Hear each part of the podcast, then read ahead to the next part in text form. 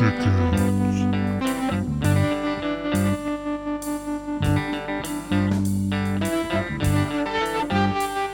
Hi there, everyone. Thanks for listening to Too Many Chickens.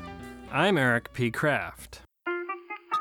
I was all at ease, thinking the mites were long gone, and once the molt was over, everyone would be back to normal.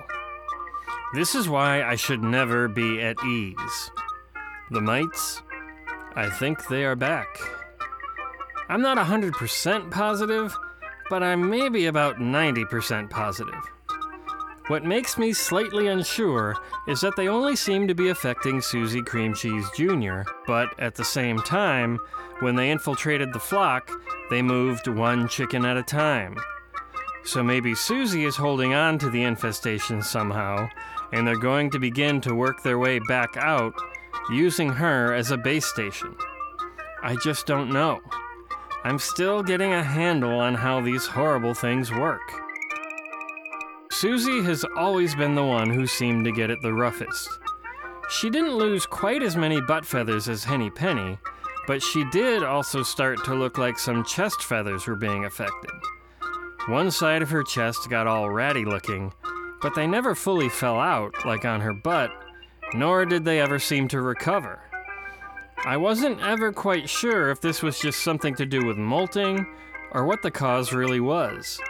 It just sort of lingered as a strange, mangy reminder that feathers are a mystery. She also seemed to be itchier about all this than the others. When I check them at night, I will often catch her picking at the edges of her bald butt or under her wings. Under the wings seems to be a popular place for mites to gather, but she never seemed to lose feathers there. But if she was picking at that area, it made me nervous that mites were present.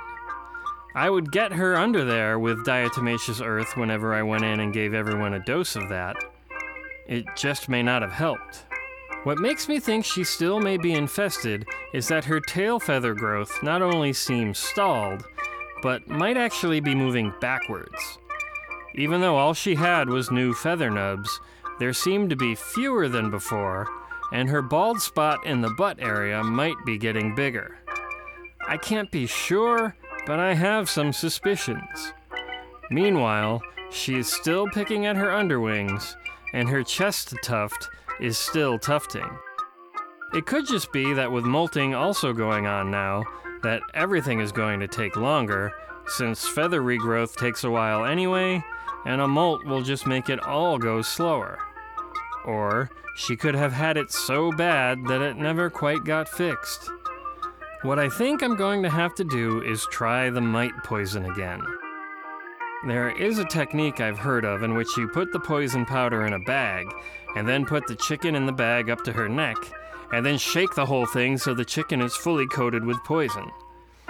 This seems like a bad idea for a number of reasons, the least of which is trying to get a chicken into a bag so I'm not going to try this. I'll put on my contamination suit and head out there with the poison in the next night or so and do it the old fashioned way.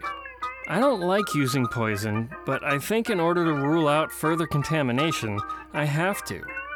It's getting colder, and she can't be out in the winter with a bald butt. We don't have much room in the house for chickens, though I do bring boss chicken in when it gets severely cold. I can't move the whole flock inside, especially if they've got bugs. That would just create whole new worlds of trouble. Using the poison is probably the easiest thing at this point, and if worst comes to worst, I'll get her a butt toupee.